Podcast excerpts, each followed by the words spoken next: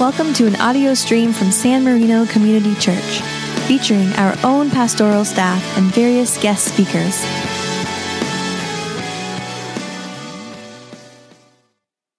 Our text of scripture for this morning comes from the fifth chapter of the Gospel of Luke, and we'll be spending a good deal of time in the Gospel of Luke this fall. And in this text, it's the calling of Simon Peter to discipleship. I invite you to listen for God's word for you. Once, while Jesus was standing beside the lake of Gennesaret and the crowd was pressing in on him to hear the word of God, he saw two boats there at the lake shore. The fishermen had gone out of them and were washing their nets. So Jesus got into one of the boats, the one belonging to Simon, and asked him to put out a little way from shore. Then he sat down and he taught the crowds from the boat. When he'd finished speaking, he said to Simon, Put out into deep water and let down your nets for a catch. Simon answered, Master, we've worked all night long and have caught nothing. Yet, if you say so, I'll let down the nets. When they had done this, they caught so many fish that their nets were beginning to break. So they signaled their partners in the other boat to come and help them. And they came and they filled both boats so that they began to sink. But when Simon Peter saw it, he fell down at Jesus' knees, saying, Go away from me, Lord, for I'm a sinful man. For he and all who were with him were amazed at the catch of fish that they had taken, and so also were James and John, sons of Zebedee, who were partners with Simon. And then Jesus said to Simon, Do not be afraid, for now you will be catching people. And when they had brought their boats to shore, they left everything and followed him. This is the word of the Lord. Thanks be God. Will you join me in prayer? And so, gracious Lord, may the words of my mouth and the meditations of our hearts be acceptable in thy sight, O Lord, our strength and our Redeemer. Amen. You know, it's no secret these days that getting people to volunteer for anything is more difficult than it used to be. People just don't join or sign up for things like they used to. It doesn't matter whether you're talking about joining a country club or the church, whether you're talking about joining a civic organization like Rotary International or the Boy Scouts and Girl Scouts. Getting people to volunteer for anything is more difficult today. I mean, it's easy enough here at church to put out an SOS. We need more teachers for Sunday school. Or we need volunteers to visit the homebound. Or we need leaders to go on a retreat with our middle school students. But even when you put an ad in the Community Connections newsletter, rarely do people line up to sign up. It's necessary, but it's insufficient. If you want to volunteer, you're going to have to recruit volunteers. That means personal contact. A dozen phone calls or visits will produce a greater percentage than an announcement in the newsletter. And that goes out to thousands. You need a specific request for a specific task, and then people will step up to the plate. Sometimes unexpected people get involved. Sure, that's true. Sometimes you get a polite maybe. And then others will say that they'll sign up, but then they don't follow through. But every once in a while, when you're recruiting volunteers, you get pure gold. And somebody says, You know, I've been waiting for a chance to serve Christ and the church. Nobody's ever asked me before. So, the story in Luke's gospel tells us that Jesus, who's been working alone with great success, by the way, I mean, everybody was amazed at what he was doing, and great crowds would gather to hear what he had to say. But now he's looking for a few good people to assist him. Peter and his business partners had been working all night trying to catch something, and they came up empty. Now, I suspect anybody who has ever worked in sales knows what that feels like. Fact, somebody once said that the whole reason for daytime television is for salespeople who can't handle one more rejection. We're all fishing for something. Sometimes we come up empty. It can be kind of discouraging. You may remember in another fish story in classic American literature, in the story Moby Dick by Herman Melville, Father Mapple enters the chapel drenched by the raging storm outside. This week, we've all watched the raging storm on the East Coast, and many of us have been in touch with family there, making sure they're safe. Slowly, Father Mapple removes his wet overcoat, hat, and boots and quietly approaches the pulpit. It's described as a lofty one. And since regular stairs would have taken up too much room in the space available, a side ladder, like those on board a ship, is used to get into the pulpit. To steady oneself as you climb the ladder, there are rope railings provided. So Father Mapple stops briefly before ascending the ladder to deliver one of the most famous sermons in American literature, a sermon about Jonah and the whale, one of the most famous fish stories in the Bible. In the description of this pulpit, Melville describes it as looking like the bow of a ship. What could be more full of meaning, he writes, for the pulpit is ever this world's foremost part. All the rest comes to its rear. The pulpit leads the world, he writes. Yes, the world's a ship on its passage out and not a voyage complete, and the pulpit is its prow. You get this sense in Melville's Moby Dick of the influence of the church and preaching in American history. And the Word of God still has power when preached faithfully. One of the most enduring images of the church is the ship, a boat, a place of safety from the storm. We speak of fellowship within the church. And it literally means a connection with those who are on the same vessel. As I've said before, this sanctuary is designed to look like an upside down ship. Provide safety, passage in the midst of the storms of life. And not only has the church understood itself to be a ship making its way through history, it's also been given a task to seek out and to retrieve those who are lost. Not to seek its own safety primarily, but to fish. To seek out and find those who are floundering in the sea of life and get them in and on board this ship. So, the story of Peter's calling to discipleship that's retold here in the New Testament provided Melville and others with an understanding of the role of preaching and discipleship in service to the church of Jesus Christ. Simon Peter, the disciple, receives the call to ministry in this text, and he leaves behind one kind of fishing for another. So apparently, fishing and ministry have a great deal in common. I guess we're all fishing for something in life. We're all searching for something that we haven't yet landed in our boat.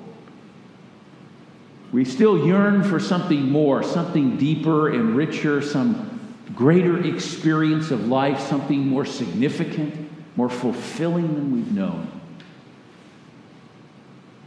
We seek to be at peace with ourselves We seek to be at peace with God But like Peter, we all know what it is to search all night and to come up empty. I think the point of this text is not that Jesus helps Peter and us to more productively search for meaning in life. The real point is that meaning comes when we finally respond to the Lord of life who makes a claim on us in Jesus Christ. The fulfillment of God's will waits upon our will to choose Him above all else. So Jesus, in this encounter, breaks the pattern of Peter's life and then invites an embrace of a different kind of destiny that's unrealized in Peter's life. Peter moves from being an observer to being a participant in some unfolding drama that God's invited him into. And we're invited to embrace a different destiny as well by this same Lord. Now, Luke's gospel is the only one that tells this story of Peter coming to faith and being changed by Christ in this same way. Matthew and Mark, they tell the story as if one day Jesus is just walking by the lake and says, Come and follow me. And Peter and James and John just leave their boats and their nets and their families, and they did just that. They went and followed him. And John's gospel tells a story differently about a miraculous catch of fish that's at the end of the gospel. It's not Peter's call to ministry, but his rehabilitation following his denial, where there's this miraculous catch of fish. But here in Luke's gospel, Peter is invited to go deeper. He'd worked all night fishing. He comes up empty, and Jesus tells him, Throw your nets into the deep. And he did it. He didn't argue with him. There's some mild reluctance. Look, there's no fish out here. I've been out here all night. His experience told him this was going to be fruitless. He protested mildly, but he concluded Jesus sounds like he knows what he's talking about. So he trusted him enough to take some action, to respond to what God was calling him to do. He suspended what he knew in order to try something he must have thought was going to be a fool's errand. And it's interesting to note that in the telling of this story, the calling of Peter and the first disciples, Luke uses the same Greek word for deep water that's used in Genesis chapter 1 in the Hebrew, which refers to that primeval sea over which the Spirit of God moves at the time of creation. That unfocused sea that personifies chaos, but becomes harnessed when God speaks. So, Peter, who spent fruitless hours in the chosen profession of fishing, against the forces of chaos trying to eke out an existence, now encounters the one who speaks and brings order to the chaos and invites his participation, though he feels unqualified. His participation in the fishing industry that becomes the church of Jesus Christ. Now, the fact of the matter is, we're not all called, like Peter, to preach. But we are all called to leave behind our anxious and our fruitless fishing for ourselves. We may not be called to give up our livelihood like Peter, but we're called to listen to this Lord and respond to the invitation of Christ and allowing Him to get into our boat, into our lives and then respond when He tells us. Even when we think we know more than He does, about how it is we should live. We may not all be called to be evangelists, but we can take our place in this vessel, this vessel that's plowing its way through history, known as the church. We can have fellowship with one another. We can listen for God's word to us, and we can join together in the search for those who are floundering in a sea of chaos. We can invite them to join us here. It's not that we're more qualified than they are. We have simply found a ship that's seaworthy here. And it provides a safe passage through the storms of life and over the deep waters of chaos. And there's a captain here in Jesus Christ who guides us forward. The truth is, life can overwhelm any of us. But God's greatest gifts are not beyond our reach. Through our own efforts, we might come up empty, but the Lord can show us how to throw out our nets into the deep and go deeper in our faith. We may have concluded there are no fish in this lake that I'm in. I need a better fishing hole. I mean, I, I need to be part of a better family than this one I'm in. I need a different partner or spouse than the marriage I'm in, or I need a different community than the one I live in, or I need a different church that's more faithful, or I need a different job. It may be that all you really need is for the Lord to show you how to cast your net deeper right where you are.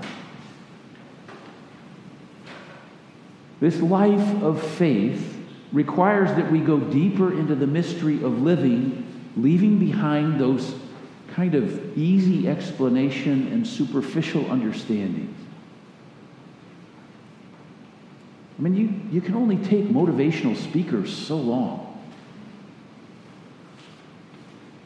Jesus once, to a group of discouraged fishermen, said, Launch out into the deep and let down your nets. See, the problem is you're playing it too safe in the shallow water.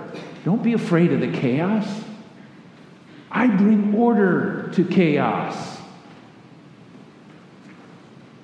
It's life unharnessed and unfocused. It's pointless, meaningless, frenzied. It's force, it's power. It's just formless and void. Put out into the deep. Because the deep is where life is. And though reluctant, they let down their nets and they hauled in so much it was about to swamp both their boats.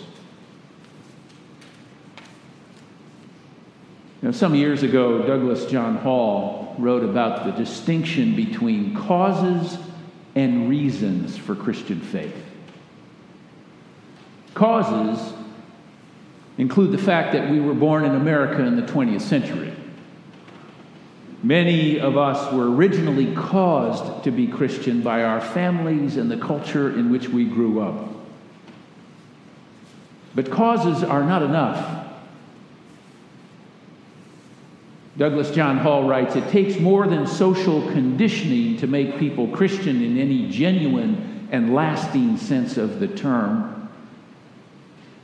And I think we all know that those who were caused to be Christian are leaving the church in great numbers as the 21st century begins.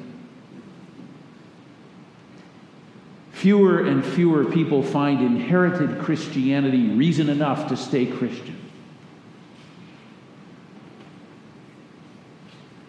Peter's faith was not caused by his cultural surroundings, he had a reason for his faith. In his own experience, Peter responded to the urging of Christ to go deeper and to trust in him. Now, quite possibly, God in Christ is inviting you to do the same thing today. To explore the reasons for your faith instead of the causes, and to trust in the Lord to show you where you might begin to direct your efforts to some more productive living. So launch out into the chaos of life that frightens you. And put down your nets. You may just find a reason, like Peter, to say, Lord, I'm not a religious person. But I am tired of coming up empty time and time again. And I don't want to miss your greatest gifts. Show me, Lord, how to fish. And show me how to take my place in this vessel known as your church. It's the only seaworthy vessel that can handle the deep. We begin our stewardship campaign this Sunday, and over the next several weeks, you'll have a chance to consider how you might invest your own time and talent and treasure here for the sake of Christ. But it's about much more than raising money for the church to operate. It's about what reason is at the center of your life. So let it get personal with you and go deeper. In the name of Christ, thanks be to God. Amen.